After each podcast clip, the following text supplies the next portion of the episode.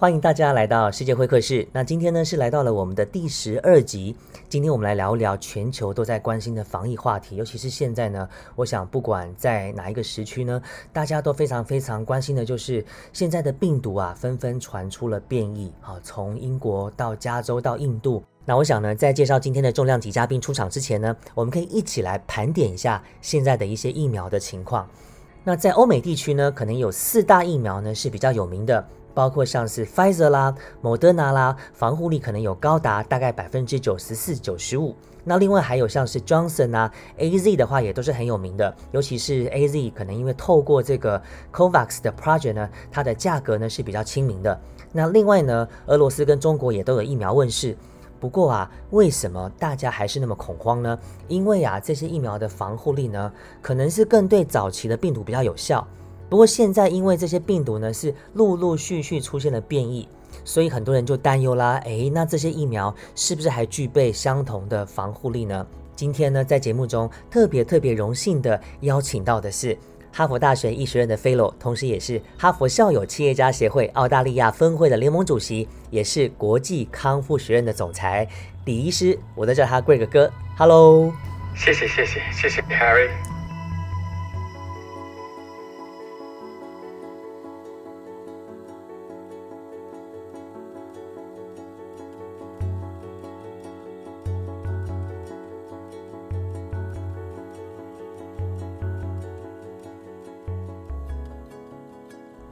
今天真的非常高兴呢，李医师能够到世界会客室来。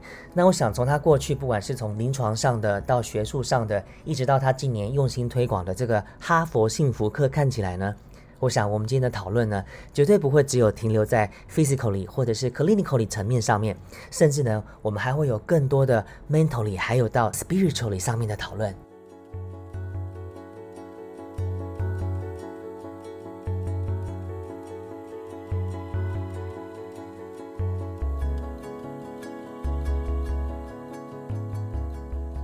那我想呢，我们还是先从疫苗开始聊起好了。现在呢，病毒是一直都在变异，那疫苗呢也是纷纷不断的上市，所以呢，大家在期待当中哈，在每天不断的引颈瞧望、千盼万盼当中呢，也是有很多很多的担忧跟不安。到底这些不断出来的疫苗，它在面对这些不断的变异的病毒，效度到底怎么样呢？我们就先请李医师一起来带着我们打开这个话题。OK，呃，谢谢，首先谢谢 Harry，呃，邀请我哈。我知道，因为你在刘健校友会里面，我有不少朋友，他们有做医疗的。你们呃，牛津呃剑桥大学呢，还有一个好朋友，其实是首席医疗官在北京，他是这个英国政府啊派在北京大使馆专门做这个。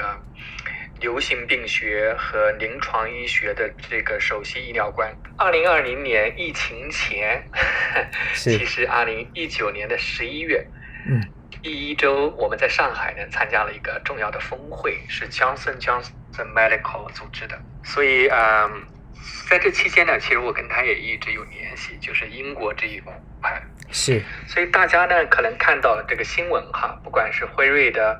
还是 BioNTech 这个疫苗在接种完成两周之后，对英国的这个肯特郡发发现的这种变种的这个毒株 B 什么幺幺七保护力呢，其实能达到百分之九十三的。是。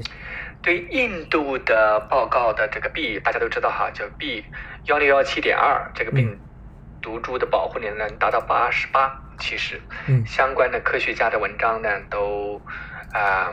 都已经发表出来了。同时，研究也显示，其实接种两种阿斯利康的疫苗之后呢，两剂啊，它因为第一剂、第二剂嘛，对，就是打这个疫苗，即便是阿斯利康的对印度的以及英国的这种变种的毒株之后呢，出现的保护力都能分别达到百分之六十到六十六。其实，嗯，那换句话说，对原先的老的新冠疫苗，呃，新新冠病毒。能达到百分之八十八到九十三，对印度和英国的哈是。那么即便是打阿斯利康的两剂之后呢，不管是对印度的也好，英国的也好，这种变种的毒株都能达到百分之六十以上。嗯。那换句话说，处在不管是目前在这个欧洲也好，美洲也好，我指的是北美和南美了，包括巴西还是印度，是。目前出现的这种情况呢，其实只要有条件，好，因为我现在的我现在的这个叫做叫做坐标呢是在澳大利亚，我在嗯。Melbourne 这个 city，嗯。嗯，所以呢，所以最近呃，澳大利亚呢，顺便插一句哈，其实澳洲呢，目前主要是有阿斯利康的疫苗，也有辉瑞的疫苗。嗯那么对于五十岁、五十五十以上的人呢，都开始打这个疫苗。我身边也有朋友去打，其实。嗯呃，那我的作为一个临床医生出身，所以最近一些年我没有做临床了，但是这个基本的原理呢，其实都是一样的。是从从这个呃疫苗角度上来说呢，从免疫系统接种角度来说呢，还是鼓励大家只要有条件，都要到你的社区嗯附近的医院去预约打这个疫苗。是。那我再请教一下哈，就是说，我们从一个从这个 user 的角度哈，或是从这个民众的角度，我们要去打这个疫苗。那可是有些人可能会期待说，诶，可能现在可能我们能打得到的是假疫苗，但是可能也许过一段时间就会有更好的乙疫苗出现，所以有的人可能就说，宁可是不是先不打？那面对这样的呃一种啊、不管是态度也好，或是想法呢，您有给什么样的建议吗？呃呃，我觉得呢，这个等待，其实我我担心呢，这里有机会成本在那里。是，为什么这么说呢？因为这个时间的窗口啊，其实是最宝贵的。是，那换句话说，在甲疫这个甲种疫疫苗或者嗯丙种疫苗、嗯乙种疫苗、新的疫苗、下一代的疫苗出来之前，是，假如说我们有机会，其实我们是把住了嗯，重要的机会的窗口。是，我觉得这个 window 呢，对我们来说，防止、避免或者是减少我们感染病毒的机会，嗯，我觉得这是一个非常重要的窗口，我们不能错过。嗯，这是我的一个 comments。嗯，是。那从您的角度哈，这个我们如果从现在这个时间点上，我们往未来看，我们对于呃，就说，当然，其实回回应您刚才说的疫苗这件事，还是能打我们就先打。但是我们如果再往前看的话，您看得到一个怎么样的呃趋势吗？或是预测？嗯嗯，谢谢 Harry 这样一个有挑战性的问题，也感谢你这样提出来。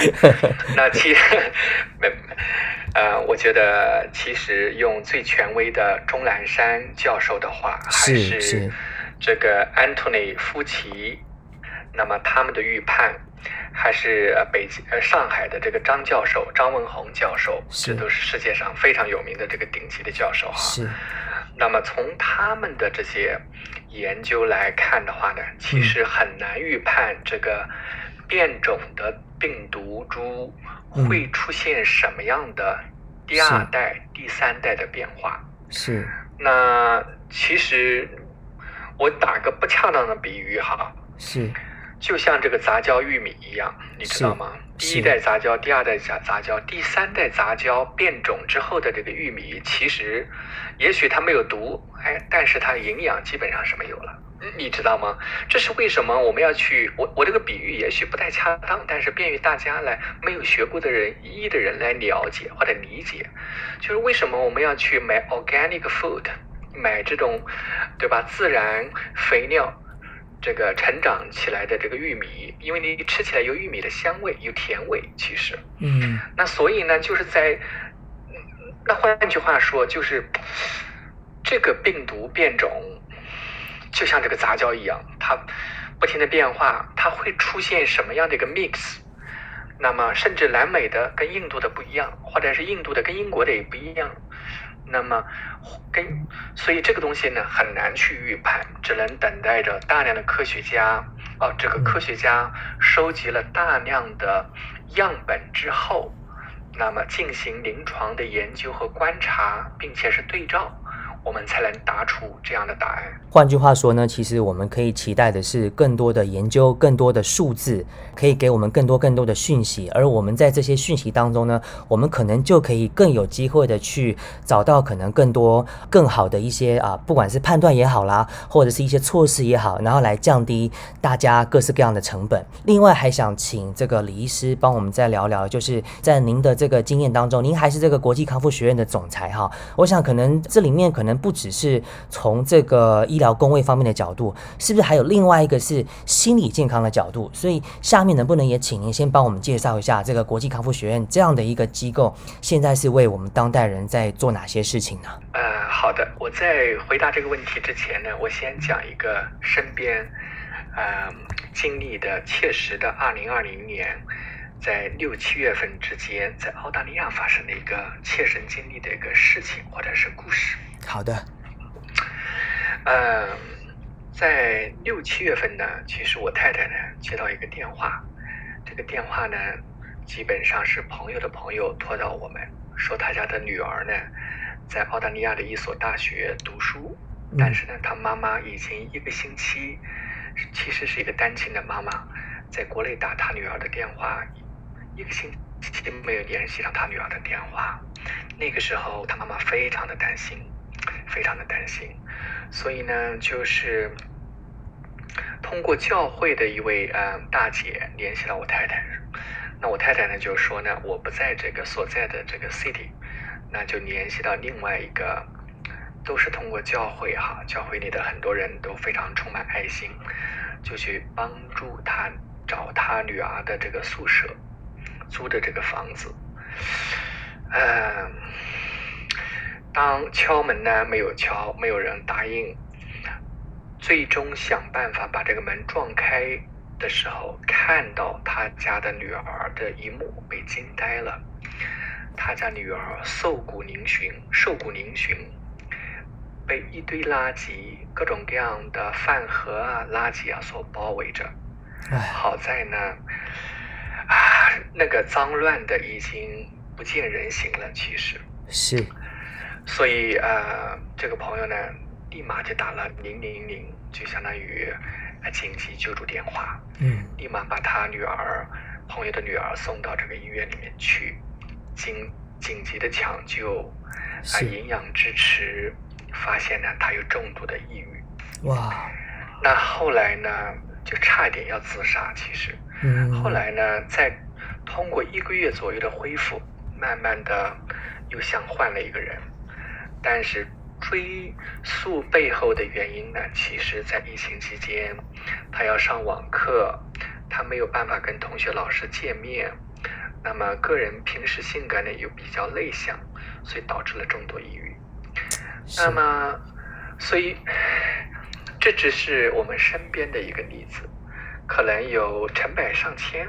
也许我这样说可能不太恰当哈。嗯。类似的例子在不同的城市、国家发生，只不过我们不知道而已。你可见，疫情给人心理造成了造成的伤害，比简单的对我们肉体所造成的伤害，有的时候还要重。所以，大量的心心理学家都在预测，后疫情时代，这个得了新冠病毒还是没得新冠病毒的人。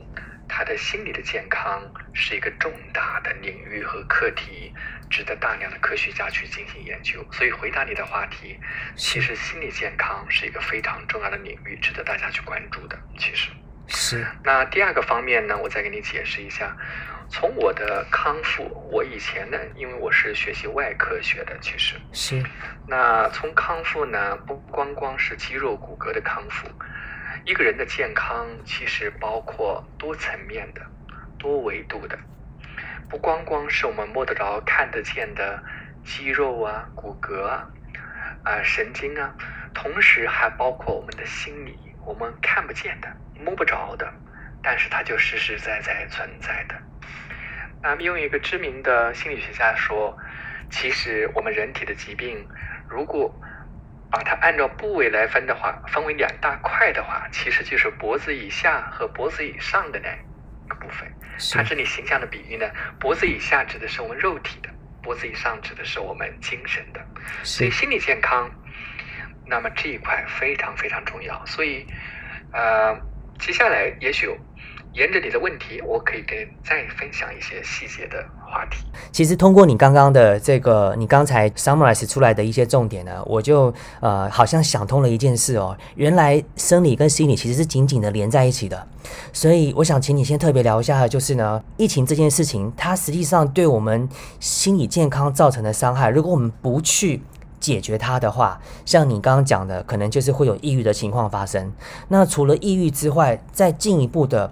它有可能会衍生出哪些不一样的情况哈？包括像您刚刚特别提到的，我自己想到了，包括可能会有一些社会问题，或是其他的一些现象。大家可能在新闻上呢都看到了一个，呃，可能让人就比较担忧、比较有顾虑，甚至害怕的一个实例，就是在美国，谷歌上有新闻就说。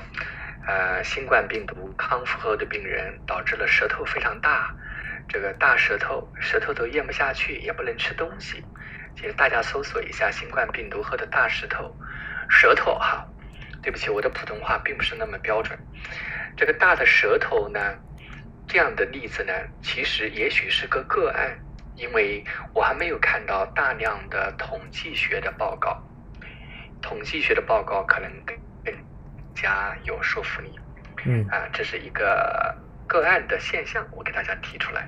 是那引起的其他的问题，除了前面讲到的心肺的呼吸系统和免疫系统的这些潜在的并发症或者后遗症之外呢，嗯，还有可能是什么呢？还有可能是这个，我其实最大的担心是，那么通过。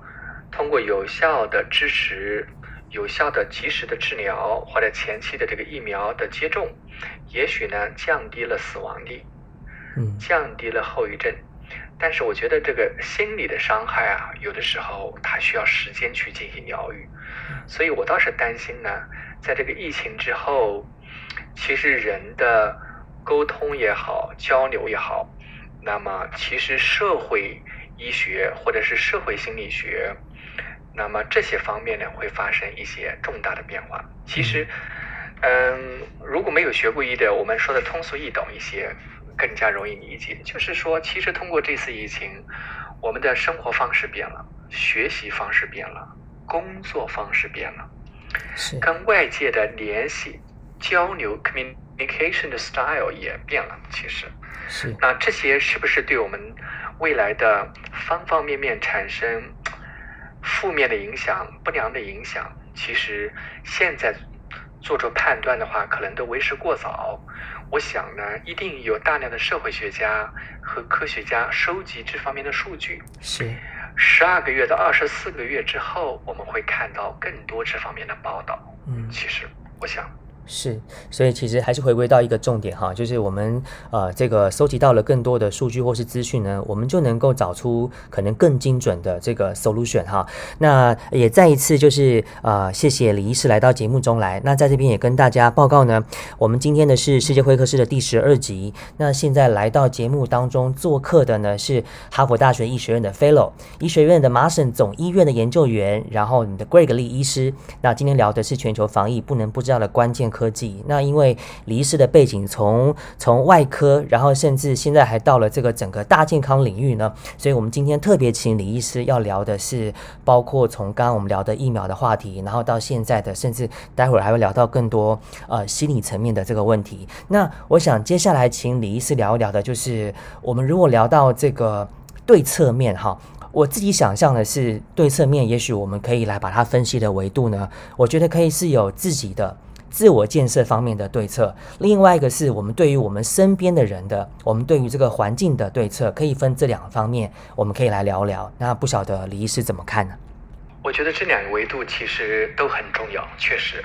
呃，你你希望我先回答哪一个方面的问题？那可以一个一个来，好不好？好，那我们就先从这个 self 的方面开始好了。好的，我觉得对于我们自己的健康呢，嗯。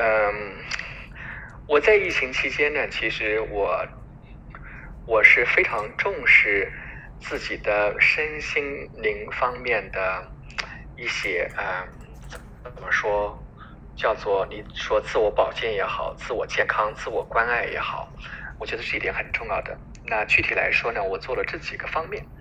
第一个方面的话呢，其实，嗯，一定要把自己的这个生活规律，尤其是你被，就是其实今天澳大利亚有个不好的消息，就是又实行了这个隔离，居家隔离，居家的这个叫叫做。到你家里来，你不能超过五个人；室外的聚会不能超过三十个人。嗯，同时到人多的地方必须戴口罩。是，所以我觉得第一件事情要做的呢，就是做好自我的保护。那就是说，出门哪怕人多人少，如果你有这个能力，我相信在 Clubhouse 上所有的人口罩，那么家里可能都有，一定要戴上自己的口罩。这是你保护自己，其实也是保护自己的家人。是，也是保护他人，是，这是，这是口罩这一点。再一个，口罩怎么戴？大家 Google 一下。我发现我在澳洲很多老外华人在这一点做的比老外要好，比 Aussie 要好。其实，口罩很多 Aussie 不会戴口罩，我看到之后我觉得蛮搞笑的。嗯，当然我因为我是外科医生，我戴了很多的口罩。我在医院里面工作，呃，加起来七八年，嗯，呃，做临床，所以呢，口罩这个。毫无疑问，做外科医生总是要戴口罩，是，不管你在不在手术室。所以呢，就是口罩怎么戴，大家一定要学会。第二个方面，我觉得哈，除了口之外，还有手。这个手，家里入门的地方一定要放上这个消毒的这个，嗯，叫做那个那个 jam，那个这个非常非常重要。你走到哪里，只要你摸了门外面任何的东西，你都要这样做。嗯。那么手手呢，还包括在家里面洗手。这个洗手呢，你也不能引起一种洁癖哈。我指的是洗手，指的是只要你接触了外界的任何东西，洗手呢不能少于两分钟。假如说严格来说，但是其实我平时在家我也没做到，坦白说。但是我一旦从外面回来，我的洗手时间会长的。包括我跟我太太、跟我女儿。教他们怎么洗手，并且还有一张图，我把它拍下来，教他怎么洗手。洗手，这个手指的指铺和指背，那么指尖这些细节的地方呢，一定要注意。嗯。呃，第三个这个手呢，还有个注意，你在外室外，你去摸了电线杆，或者是碰了什么东西，尤其红绿灯那个按钮，我建议大家不要用手指直接去按，不要用手掌直接去按，怎么办呢？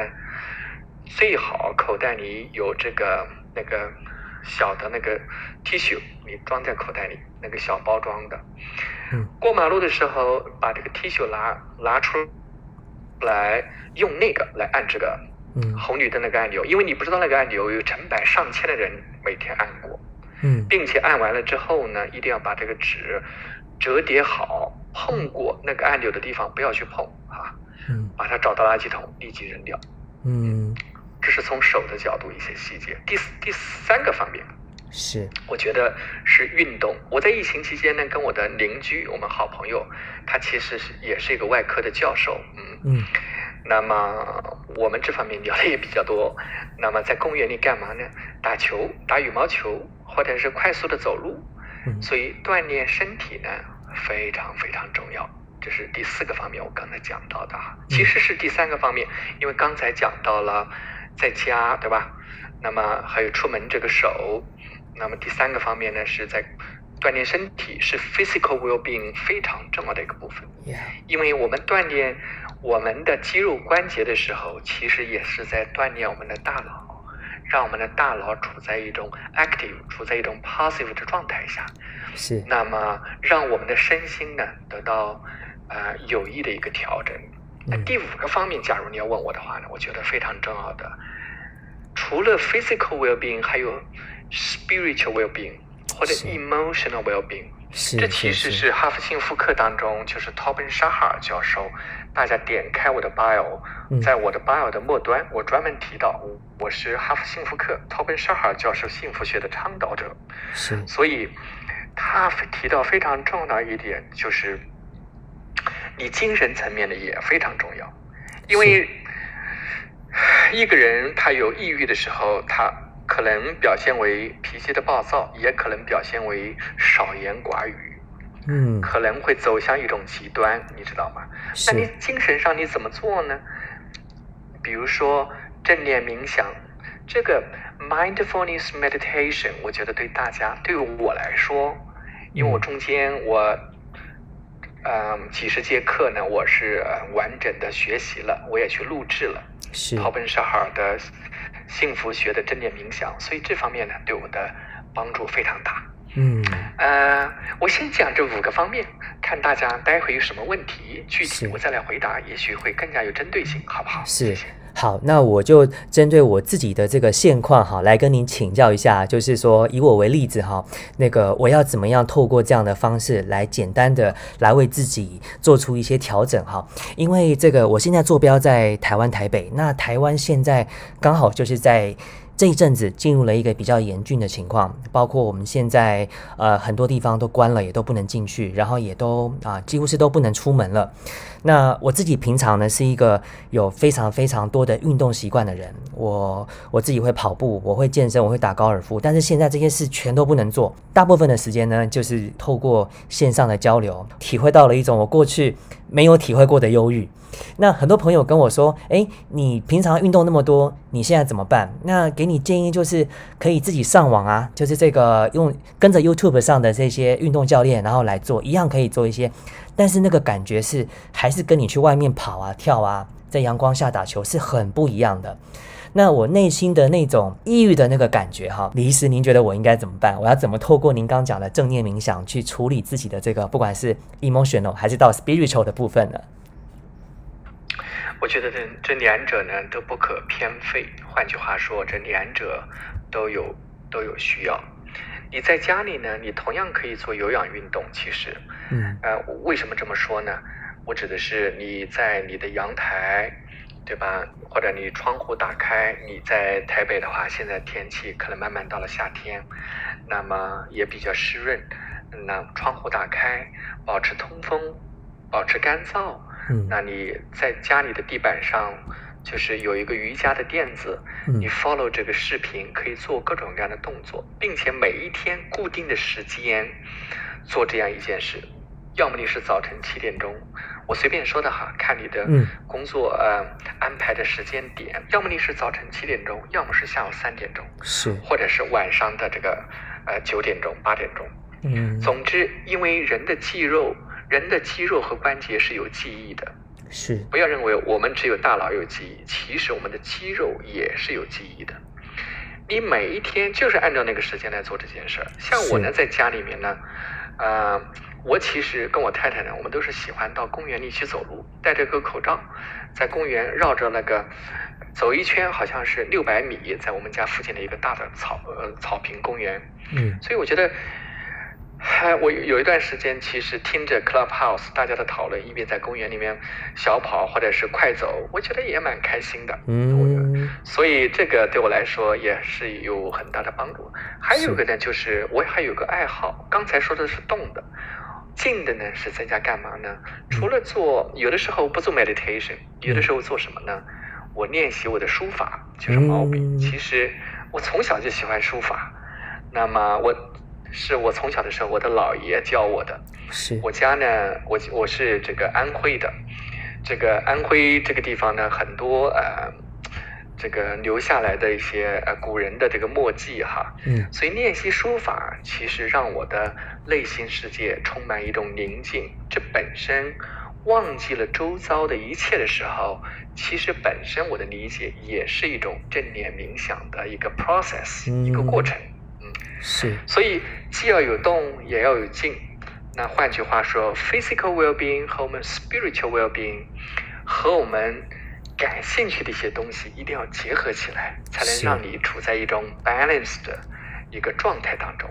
是是，所以其实呃，我听到这边呢，我觉得回到当下，回到自己的关注自己的去，不管是身体上的感受，还是心理上的感受，好像都是非常非常重要的一件事哦。因为其实我刚才特别有感的，就是您刚说的这一句话，就是呃，我们的不只是大脑，我们的肌肉，我们的骨骼，每一寸都是有记忆的。那我们要怎么样去创造这些正面的好的记忆，去连接这些正面的好的记忆，很可能会是这个时候在疫情期间让自己静下来，可能是一件非常非常重要的事情。那下面想请啊李医师在特别聊的是呢，我们刚刚讲的是对自己。Self 的部分啊，那我们对于其他人呢，不管是啊，我们对于我们的，比如说身边的工作伙伴、我们的员工、我们的家人、我们的另一半等等的，在这个期间，我们在跟这些人的相处上，不管是线下还是线上的哈，您的角度，您会给哪些建议，或是您的任何的 idea 呢？哎，你问的太好了，其实，嗯，这个呢，其实是充满非常。有意义、有价值，也是一个挑战的话题。为什么这么说呢？其实啊，我们华人有一个开玩笑的说法哈，说这个疫情是一个照妖镜，把一些美好的照亮出来了，丑陋的也显现出来了。啊，有意思。总结总结的非常的到位。那我先说丑陋的，丑陋的指的是。其实很多家庭在疫情期间会暴露出来很多矛盾，尤其是在那些双职工的家庭。双职工我指的是两个人，夫妻两个都工作啊，也许也有小孩儿，那个，但是在疫情期间呢，你不能出门，你两个人做丈夫的、做妻子都要在家里工作，你知道吗？Work from home。嗯。那这个时候，以前老是出差，对吧？飞来飞去，可能就是一个周末的时候再碰到一起，在家里面。但是在疫情期间可不是这样，你必须都要在家里工作。那这个时候矛盾，以前没有看到的对方的缺点都会出现，是你知道吗？所以在疫情期间，统计学研究表明，那么大家可以搜索一下哈，嗯，具体数字我没有记住，嗯，我不想去乱说这个数字，嗯，离婚率显著提高，那么。什么叫显著提高？显著提高就是大幅度的提高。那么，以前也许只有百分之五十，现在疫情期间提发发生的离婚离婚率可能超过了，远远超过了百分之五十，尤其在一些大城市。嗯，那为什么呢？那就是因为在疫情期间产生了这些负面的东西。所以，回答你刚才的问题，我倒是觉得。疫情期间，我们对于身边的人，身边的人指的是我们的家人，这是第一；第二是我们的同事，呃，是我们的朋友；第三呢是我们的同事。我觉得分为这三个 layer 或者是三个 category，更好的让我们去看见自己，看见家人，链接我们远方的朋友。虽然不能见面，对吧？发一个信息，写一封信。或者写一个什么，那么表达我们对对方的一种关爱和关心，这同样适用于对于我们的同事，我觉得是。那么我们同事的家人的身体健康，对吧？在哪个城市，我们以这种询问关爱的方式呢，可能呃加深我们跟自己的家人、我们的朋友和我们同事之间的这种友谊和关系。嗯，这是。我我是建议这样去做。嗯，听到李医师说到这边呢，我有一个想法哈，一个 idea 也想跟大家分享。我觉得不管是在隔离呢，或者是说因为任何的因为疫情的关系，因为任何的外在因素呢，让我们受限于某些地方，暂时不能够移动。那这个时候呢，其实是一个很好的去面对自己内心的一个机会。很可能啊，这个在转移目标的前提之下呢，我们也可以设定一个新的目标。那换句话说呢，就是你可以啊设定一个时间之内，然后你要完成一件事情。大家如果有啊这个看过管理学的呢，可能有听过一个东西哈，叫做 SMART 原则。好，那它是由五个字母来这个组成的。呃，是哪五个字母呢？第一个是 S，就是 specific，是明确的。比如说呢，我就是要在啊这段时间之内呢，我要拿到全球百大企业的 offer。你可能要讲的像这样子的具体，你不能只是说我想进入一间不错的公司。第二个呢是 M，好是 measurable，好，比如说我希望呢啊我的这个年收入可以达到一百万美元，你不能只是说我希望我的收入变多，这样是不够的，你要有一个明确的数字。那再来呢是 A，好 achievable 的这个字呢是可达成的，换句话说呢，你的目标要合理。好，你不能设定一个遥不可及，或者是看起来像是天方夜谭的东西。第四个呢是 relevant，它必须跟你的兴趣专长相关，跟你的人生阶段相关，也跟你的现在当下所处的那个环境相关。那最后一个字母呢是 time bound，哈，T 哈是时间，换句话说就是你必须要有一个明确的一个时间时间规划，是两个月呢，三个月呢，还是半年，还是一年呢？那如果我们来举一个完整的例子的话呢，比如说我今天我在疫情期间，我从我从 A 城市飞到 B 城市，比如说我从 San Francisco，然后我飞到北京，那我可能要这个被隔离，假设说十四天。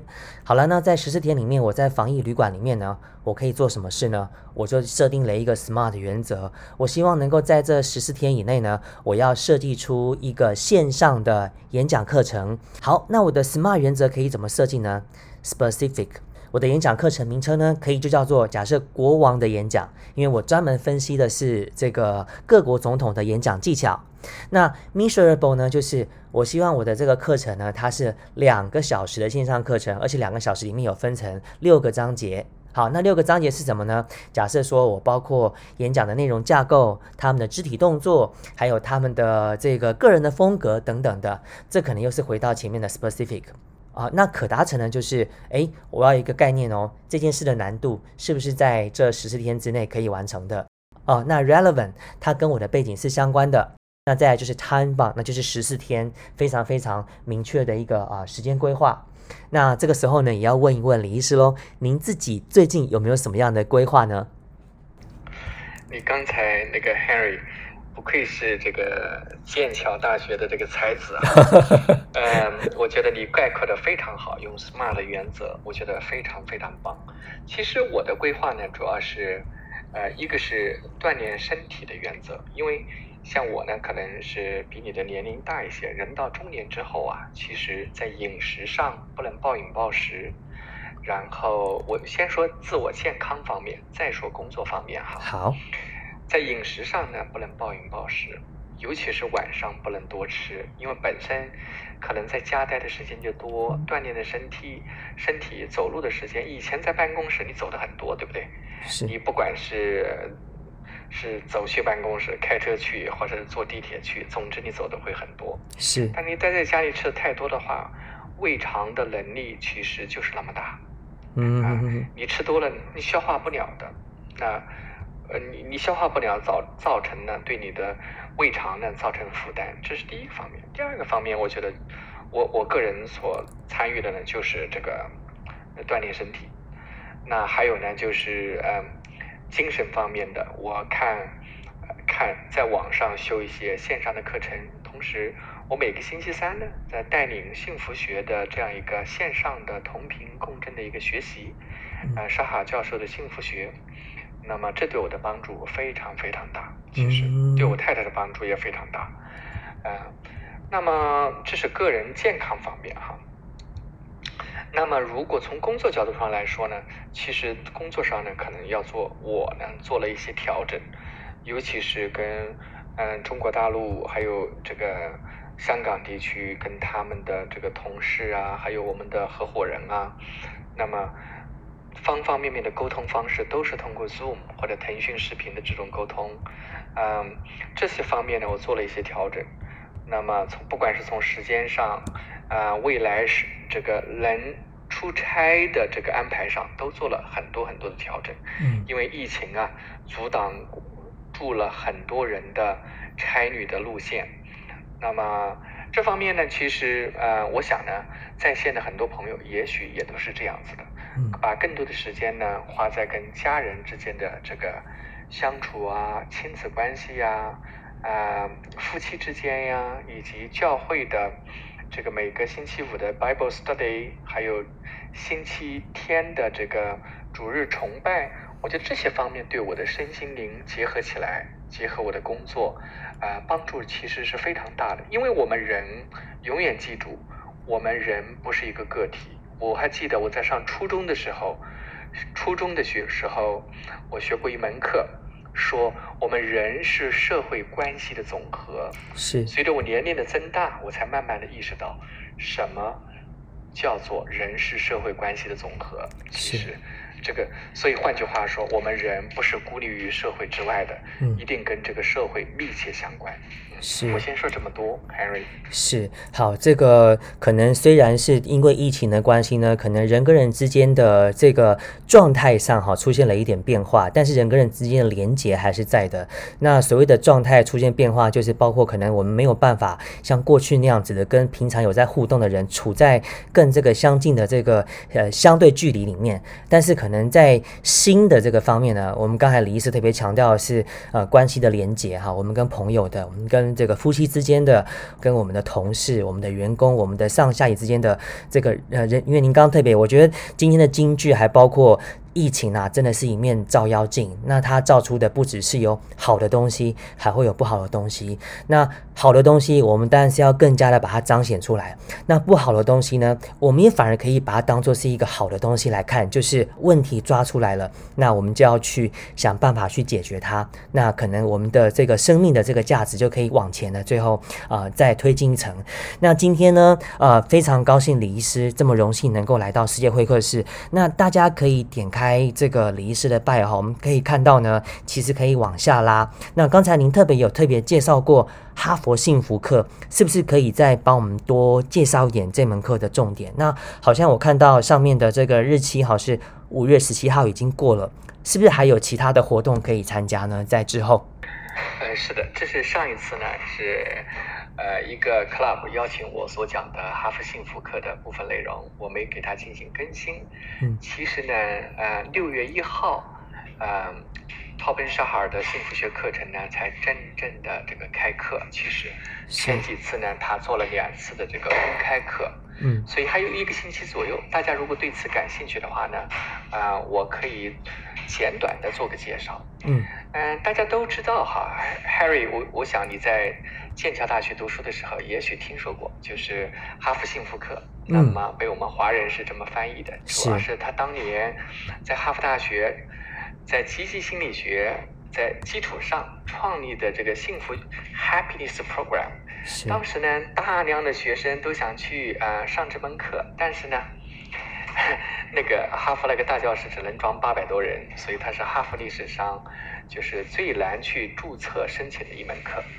所以我当年在哈佛，其实我没有这个机会，我没有这个幸运哈，我没有办法去上他那个课。嗯呃，所以是后来呢，我也是在网上学习的，再后来也是跟他有这样一个密切的联系。说说到底呢，呃，就是说的更加要点一点，他的幸福学课程包括五个他的板块或者说模块，它是模块化的教学。啊、包括哪五个方面呢？其实身处我们的呃一双手，一只手的话就是大拇指一直到小指，大拇指呢指的是我们的精神福祉，就是是 spiritual well-being。是那我们的食指呢，就是我们的 physical well-being，就是我们的身体、肉体嗯啊，肉体、精身体的福祉。那我们的中指呢，跟我们的心脏、跟我们的心智是连在一起的，叫做 intellectual well-being。我们的无名指是带着我们的什么呀？带着我们戒指的，对不对？所以这个是 relationship，你和你的伴侣，你跟你所爱的人，对吧？这个 relationship well-being。那我们的小指呢，是我们的 emotion，所以我们的 emotion well-being 有的时候是摸不着、看不见的，它很小，但是它又非常的重要。你可以想象，我们人缺了一个小手指会什么样的一种感觉哈？所以这五个方面概括起来，spiritual、physical、intellectual、relationship 和 emotional。嗯第一个字母，第一个字母把它抽出来，组成一个新的单词叫 spire，s p r i r e，其实就是是人生的一个顶峰，人生追求的一个最高点的意思。嗯叫 Spire。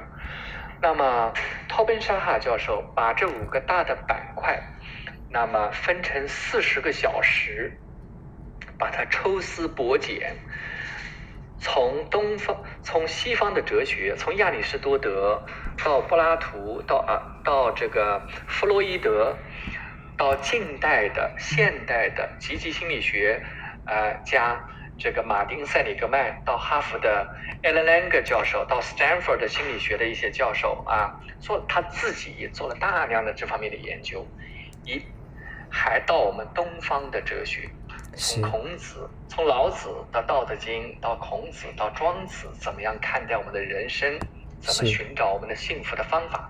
总之，它融会贯通了心理学基础、美学、艺术、宗教，那么方方面面。同时，这里有正念冥想，还有还提到我们的身体的福祉方面。